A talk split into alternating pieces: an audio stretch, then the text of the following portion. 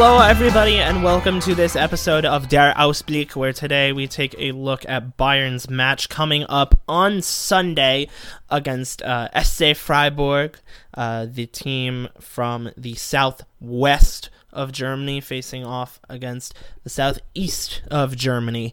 Um, but before we get into that, I'm joined by Tom Adams, and we're going to talk a little bit more about Wednesday's loss to Holstein Kiel and there are two things that I wanted to add before I got this going about that episode specifically, not necessarily the game, but the episode.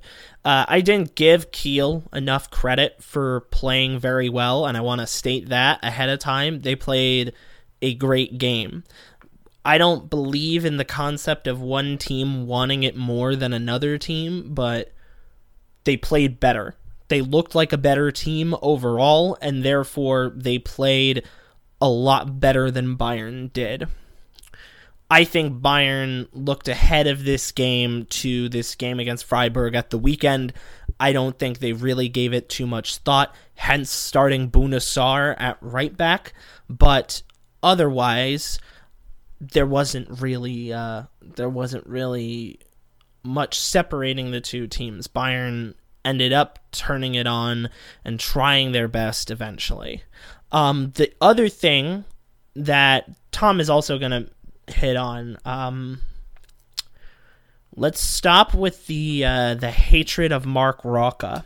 What I think might have been lost in my anger yesterday was my statement where I said that it is not Marc Roca's fault that he missed a penalty because he doesn't have a lot of experience being a penalty taker. Um, if anything, it should have been either Alphonso Davies or Niklas Süle taking the penalty. But the fact that he stepped up, he hit the penalty well. Right? The way he struck the ball was good. He just hit it to the right side, to the keeper's left, and the keeper guessed the right way. That's not his fault, per se. Um, and I think any further berating of Marc Roca is really undeserved and undue and unnecessary. Um, plus, this is a kid that looks very interesting and very exciting. And I know Tom has a lot more that he wants to touch on this, so I'll let him go ahead and uh, and do exactly that. Yeah, Jake. Just as you mentioned, I mean, it just seems like it's impossible for Marc Roca to put or to take two steps forward without taking some sort of step backward. It's just I know that a lot of fans uh, Bayern fans. There's a great majority. There's a lot of listeners to this podcast. A lot of people that read our website. We all are kind of in agreement on, you know, what else does Marc Roca have to do to get more minutes? Obviously, he came on as a late sub. I believe it was for Serge Gnabry in this game, just before full time had ended. So he played um, all two extra time periods, and as you mentioned, unfortunately had his penalty save. But as I had written in my article uh, last night, which came out earlier today, uh, the early morning hours, like statistically, he had a very sound game and he hardly put a foot wrong. And so I was very pleased that Hansi Flick came out and offered his support, where he said, you know, someone always is going to miss a penalty kick, and Roca's wasn't that bad. It was an excellent save by the keeper from Holstein Kiel.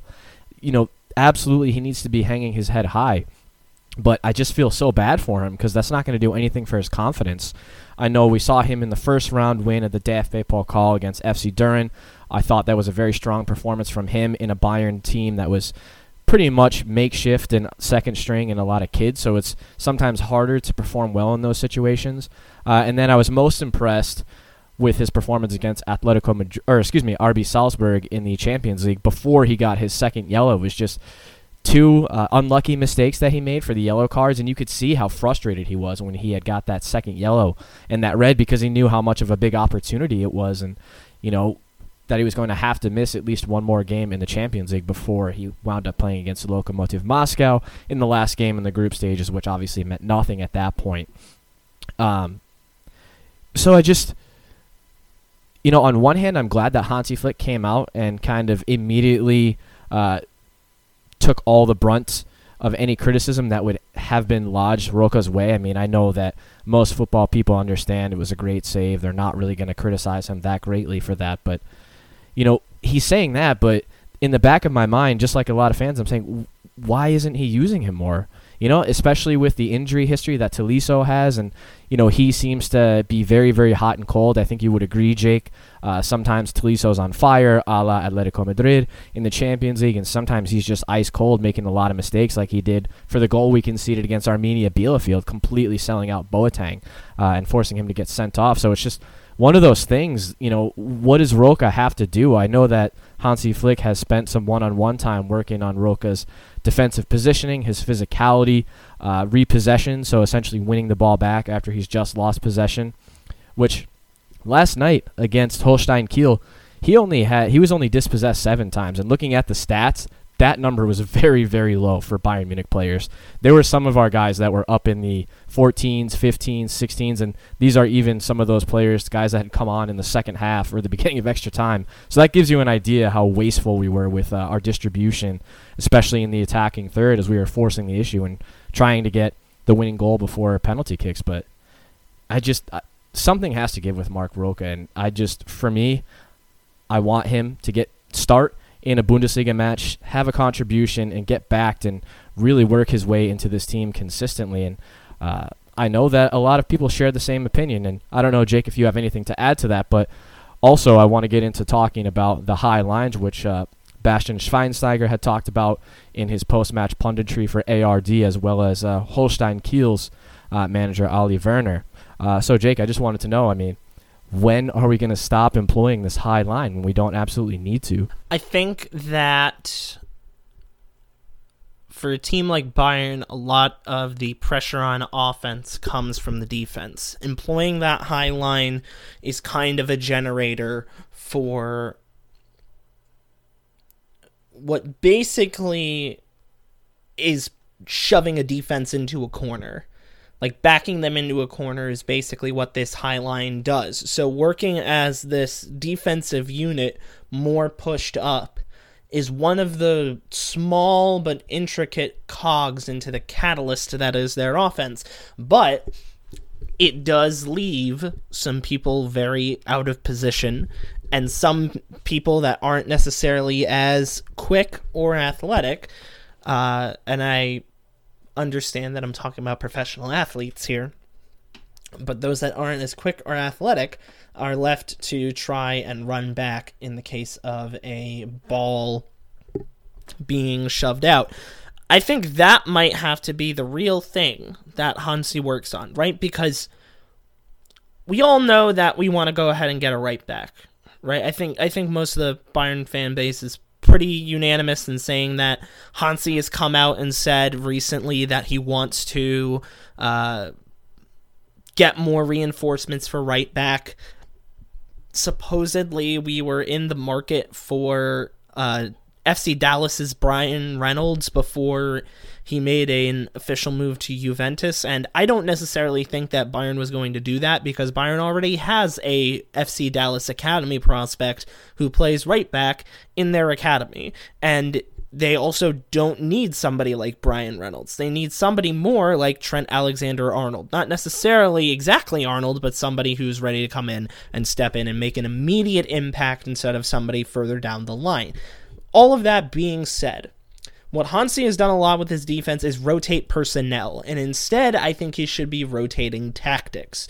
I don't necessarily think that you need for somebody like Benjamin Pavard to keep pushing up the pitch when he's not that great defensively, anyways. If you hold him back, he keeps holding on to that pace. He might be able to get a couple steps in better defensively, and he doesn't have to rush all the way back.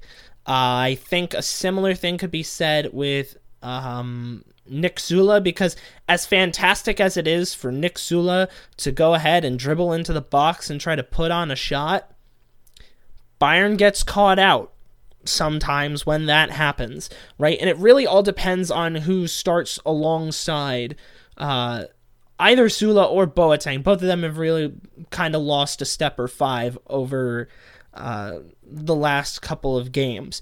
Uh, the question really becomes whether or not it's Hernandez or David Alaba, right? For my money, I don't think Hernandez was the problem last game. I would say start him again and try to, instead of rotating everybody all the time, let's get some people in there consistently. And if we get some consistency but deploy different tactics, I think you'd be fine. And I'd say start with the back line. Maybe don't have Luca Hernandez uh, be pushed all the way up to the front, right? Maybe have two layers worth of defense, right? So you push Fonzie and Alaba further up the pitch because you know that they're good at ball distribution and they're good at running back, but keep Pavard and Hernandez further back in the pitch, ready to prevent long balls, ready to stifle out any defense. That's my idea. Uh, Hansi can have that for free. Uh, I know I'm absolutely nowhere in the same category of a manager as him, anyways, but just from what I've seen, I think employing a different tactic other than the high line might not be the worst idea. And for a team that already seems incredibly tired, not having them all have a medium offensive work rate might not be the worst idea. Yeah, Jake, that is a very astute observation, and I absolutely agree. You know, especially in a season that's so congested and everything is so different, and we're all making adjustments based off of COVID.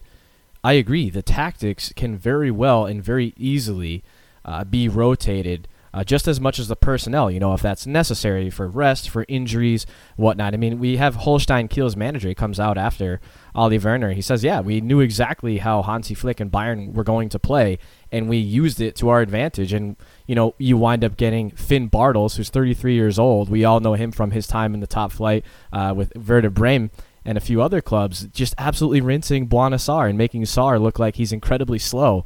I mean, that's a little bit concerning. And, you know, with that goal and, and some of the other sequences, balls over the top from Kiel, I just have flashbacks of, you know, earlier this season against Hoffenheim, uh, Munas Dabbur, Andre Kramaric doing this, causing the same problems to our back line. And obviously, we don't want to speak about that game anymore because that game never happened. Last weekend, against Borussia Mönchengladbach. Just so many so many situations this season and even seasons past where that's kind of our Achilles heel and Jake as you mentioned, we have the personnel and we have the, the, the depth and personnel, especially in defense and in midfield, to kind of tweak these tactics. So in the back of my mind, you know, something I'm thinking about now, you know, perhaps for yesterday's match against Holstein Kiel, why not employ perhaps a back three? I mean, we have guys on the roster that can play either center back or wide back, and they're pacey. You know, typically you think of a, a back line, you think of the wide backs being a little bit pacier, a little bit quicker um, on the flanks, you know, quicker than the center backs. But we have Niklas Süle. He's played a right back this season on numerous occasions. He plays as a center back. Luca Hernandez, he can play as a center back, as we saw. I agree with you, Jake. I think he was hardly anything to do with any of the problems last night. I thought he had a pretty sound match, actually. Uh, we also had Benjamin Pavard, remember, all of his time at VfB Stuttgart, he was a center back, but he most often plays at right back at Bayern. Uh, Alphonso Davies, I mean, I'm sure he could even play left center back if he was asked to, although that would kind of negate his uh, attacking prowess. Uh, David Alaba, he can play left back, he can play center mid, he can play center back.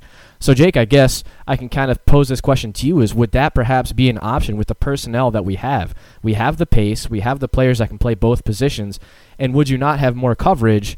just behind, let's say, Joshua Kimmich and Leon Goretzka, as that's our go-to pivot. If you have three pacey center backs behind them, does that not provide more coverage for, let's say, Alphonso Davies and uh, Benjamin Pavard and Bouna Sarr, who are bombing forward? Is that perhaps maybe a little bit of a solution that Hansi Flick could pr- potentially try? I don't know if necessarily three in the back is something that Bayern is comfortable with doing or able to do. I think that you basically could not call Benjamin Pavard at this point a good like outside defender, right? A good right back. I would be really interested in seeing what he would look like at that right center back position, right? Which was one of his like two positions. He either plays right center back or right back. But with that being said, I really don't see a back three. I really don't see a back three being something that Bayern works on uh, for a while. Uh, I don't know exactly if they have the personnel to do it, and I don't know exactly if they have the means or the desire to do it either. Uh, I think it would be a bit too jarring, considering as this team has been mostly relying on a 4 2 3 1 for the last couple of years, and to completely upend that entire system in favor of something drastically different, like putting three people in the back, I think that would be, um, I think that would be a bit awkward and a bit too much. And I also don't think that's something that you could be able to teach somebody four days before a Bundesliga match, which, by the way, that is the whole reason why we are here, and we are going to get into that. So, we are talking about Freiburg. They are eighth in the table currently. They have a plus four goal difference. They are on 23 points. The way that I really liked to structure this episode is I picked out three attacking threats, two players to really watch, and then one big question. So, I want to start off with the three big threats. Uh, of course, when you're thinking of Freiburg and scoring, their top scorer right now, Vincenzo Grifo, who either plays kind of as a left mid or, depending on which formation they're playing in as almost a center attacking midfielder, and that is an important point which will be brought up later. Uh, he has seven goals, four assists, 15 games played. He has two goals in the last five games. Uh, the second threat that I've kind of picked out is their right mid slash right winger, uh, Roland Sallai. He's got four goals, one assist in 14 games. But of those four goals, he scored three of them in his last five games. And then the third threat, I kind of cheated a little bit because normally I would just pick out one striker. But it's really almost a three headed hydra of strikers at. Um, at Freiburg because they've got a number of players who rotate in and out at that main striker position who score goals relatively well. Uh, you got Nils Petersen with five goals, no assists in 15 games. You've got Lucas Höler at two goals, two assists in 15, and Ermedin Demirovic at two goals, four assists in 15. So the three of them combined all account for nine goals, six assists across 15 games, and they all have played 15 games, and they all rotate out for each other. So my question to you, Tom, is this. Of those three, who do you imagine will have a bigger impact on this game? Well, it's difficult to point out, but just with the names that you mentioned, I can remember uh, in seasons past, both last season, and the season before, Lucas Höler causing us a lot of problems. I believe he scored a tying goal at the Allianz Arena in the 2018-2019 season. Uh, so he's one guy I'm looking at, but it's funny that we were just discussing Hansi Flick, perhaps, you know, rotating his tactics as much of his as much as his players, and we're going up against the side where Christian Streich he does just that. He oftentimes deploys uh, a 4-2-3-1, or perhaps three in the back, perhaps five in the back with two holding midfielders. He's really toyed around with the squad, and all those guys that you just mentioned, he has the luxury at his disposal. And coming into this season, I was a little bit curious to see how Freiburg would handle with the loss of uh, Luca Waldschmidt, because I thought he was a player who was very on the up, uh, and I was hoping that he would stay in the Bundesliga and stay with Freiburg and kind of make a name for himself and you know stay on the forefront of Jogi Löw's mind. But it's it's very it's very beneficial that Christian Streich has all of those guys that he can rotate in. And it's funny the last three matches against Hoffenheim, Stuttgart, uh, and I believe it was FC Köln. He's he's toyed uh, with with different lineups, and I think he started each and every uh, different player up top in each and one of those games. And you know, in, in addition to uh, Vincenzo Grifo, has been an absolute stalwart for them uh, in attack and midfield. He's also deadly from set pieces. Um, I would say, uh, I think it's going to be Höler who starts up top, just because I believe in the 5 0 win that they recently had over FC Köln. It was uh, Demirovic who started up top, if I recall correctly, and got on the score sheet.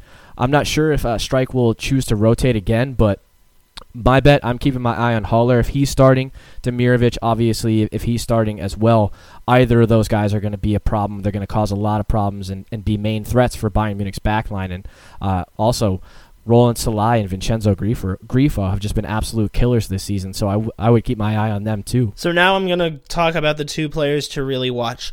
Similar to Bayern Munich, regardless of what formation Freiburg plays in, they also utilize a very important double pivot of Nicolas Höfler and uh, Baptiste Santamaria. Now, neither of them are really statistically powerful, right? Each of them have one goal and one assist. Uh, Baptiste Santamaria has played 14 games. Höfler has played 15. But what they do very well is move the ball up the field. And they're both incredibly versatile in such movements. Santamaria has occupied positions as a central defensive midfielder, a actual true to your numbers number 8 central midfielder as is his number in the program, uh, number eight, and he also occupies a number 10 role as well at central attacking midfielder. You saw that working pretty well for uh, Freiburg in their 5 0 win over Köln the other day. And Höfler kind of sits back a little bit more, but he does move up the pitch as well. You saw a nice assist from him in that same game, and he also works very well with Sallai. He will play at basically the right defensive midfield position, or if they're playing a midfield four, he'll be the right central midfielder.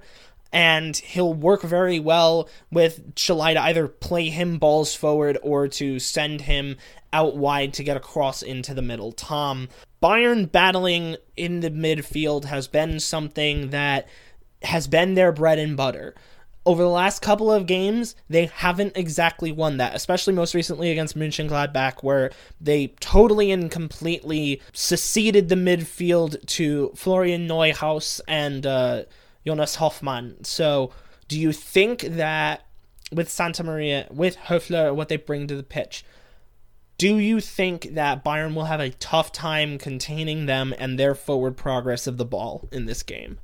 They'll certainly have a difficult time. And the one question I have on my mind is, you know, Leon Goretzka was left out against the match against Holstein Kiel for taking a knock to his calf, and from what I understand, was a bit more precautionary, knowing that we were playing Freiburg at the weekend, uh, so he didn't travel to Kiel, but or Holstein rather. But if he's back in the lineup and he rekindles with Joshua Kimmich in that double midfield pivot, I think we have a better chance. I'd be curious to see, you know, Santamaria, Jake, as you mentioned, is a guy he oftentimes does line up right next to uh, Niklas Höfler, who's an absolute destroyer uh, as the natural number six for uh, SC Freiburg. But oftentimes, sometimes Santamaria does play a little bit more advanced. Sometimes uh, Christian Streich chooses to deploy Keven Schlotterbeck in the, the central defensive midfield role. Uh, he's also played as a wide back or even a center back alongside Philipp Lienhart. So it'd be curious to see where he chooses to go, or perhaps even if he packs all three of those guys into midfield, Höfler, Santamaria, and Schlotterbeck, uh, perhaps sacrificing one of his uh, his attackers, but keeping Grifo on and deciding if he wants to bring Höler, uh, Demirovic up top. But nonetheless, it's going to be a real scrap in midfield for Bayern Munich to contain all of those guys, regardless of the exact personnel that will be fielded uh, to start.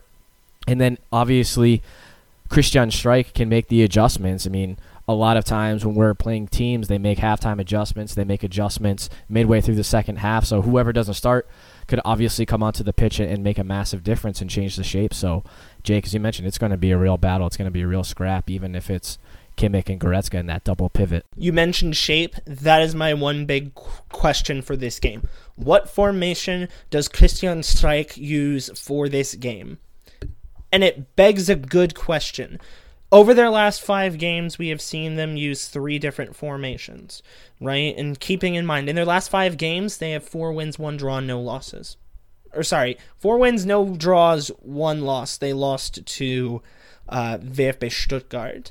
Uh, that loss to Stuttgart, along with a win against Hertha Berlin, came using a 3 4 2 1. So that basically means that they have the ability to turn that into a 5 2 2 1 or truly operate in that 3 4 2 1. They used a 3 4 3 with wins over Hoffenheim and Schalke, but their most recent game they used a 4 2 3 1. And that is interesting because the 4 2 3 1 is very midfield oriented and very high pressing in the midfield. That's fact number one about it. Fact number two Köln used a 4 2 3 1. They continue to use a 4 2 3 1. And Streich used a 4 2 3 1 solely to counteract Köln's 4 2 3 1, and they won 5 0 as a result of it. Now, I'm not saying that Köln and Bayern are on similar levels. Bayern are currently leading the table, Köln are fighting for a relegation spot, but they operated really well, regardless of the change in formation. And it was a formation specifically put up to counter what Köln had in mind. So, Tom, which one do you see them using for this game? And do you think that there is one that directly hurts Bayern more than the other? If I'm trying to look directly into the mind of Christian Streich, which is an absolutely tall order, I'm going to have to say he's going to try and pack those spaces uh, in the final third. And by that, I mean Bayern's attacking third and, and Freiburg's defensive third. And I think we're going to see a little bit more of something what we saw in their 3 1 win over Hoffenheim. Uh, given the fact that Hoffenheim are very attack centric and they play very expressive. yes, it hasn't quite worked for them as of late, as they've had a torrid run. Uh, but I think we will see something like a, a 3 4 3 or perhaps even uh, what they deployed in the 1 0 loss to VfB Stuttgart, where it's kind of an inverted 3 4 2 1, where you, Jake, as you mentioned, could easily turn into a back five. You know, uh, but I think all those guys that we mentioned, I think he's going to work it so that he can get Höfler, Santa Maria, Keven Schlotterbeck all on the pitch centrally uh, to kind of congest those spaces, uh, keeping guys out wide as well. Christian Günther, Jonathan Schmid, keeping those guys committed, asking them to do a lot of work on the backside of the ball, on the defensive side, to keep those spaces really compact and, you know, it's kind of the blueprint to, to beating Bayern Munich or giving them a difficult time. You know, the the more and more our attackers have to work to create the less and less space they have, the more and more numbers we commit, the more and more open spaces there are for guys like Lucas Höler, uh, Demirovic, Vincenzo Grifo, Sallai to just pounce and attack into. So Jake, I, I think he's just going to go, as I said, with something like a 3 4 3 or a 3 4 2 1, where you know he can flip flop and easily turn it to a back five and just stifle us, frustrate us for as long as he can, and you know get those counter attacks and, and try and be effective and make the most of those counter attacks. Let's wrap this episode up, Tom, very quickly. Final score. I'm going to say Bayern bounce back all week at Säbener Strasse, or I should say the few days in between Holstein Kiel. Uh, in this match, Hansi Flick will drill into his players' heads not to make those mistakes, to be very careful with the high line.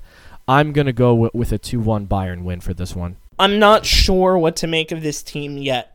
I don't know if they've exactly learned from their mistakes. I don't know exactly if the managers have learned from the small mistakes that have led to tough performances, close wins, and major losses over the last couple of months. So, what I will say is this I can see this going one of two ways. I can see this going as like a high to medium high scoring draw or a Bayern thrashing, right? I don't know if Freiburg wins. If Freiburg wins, there will be major problems. If Freiburg wins, I imagine they win 3 to 1. If Bayern wins, I imagine they win 3 to 1. But otherwise, the one that I'm really sticking with is a 2 2 draw. I don't know exactly what Streich has in mind for Bayern. I don't know whether or not he's going to be talking to the manager of Holstein Kiel in the next couple of hours.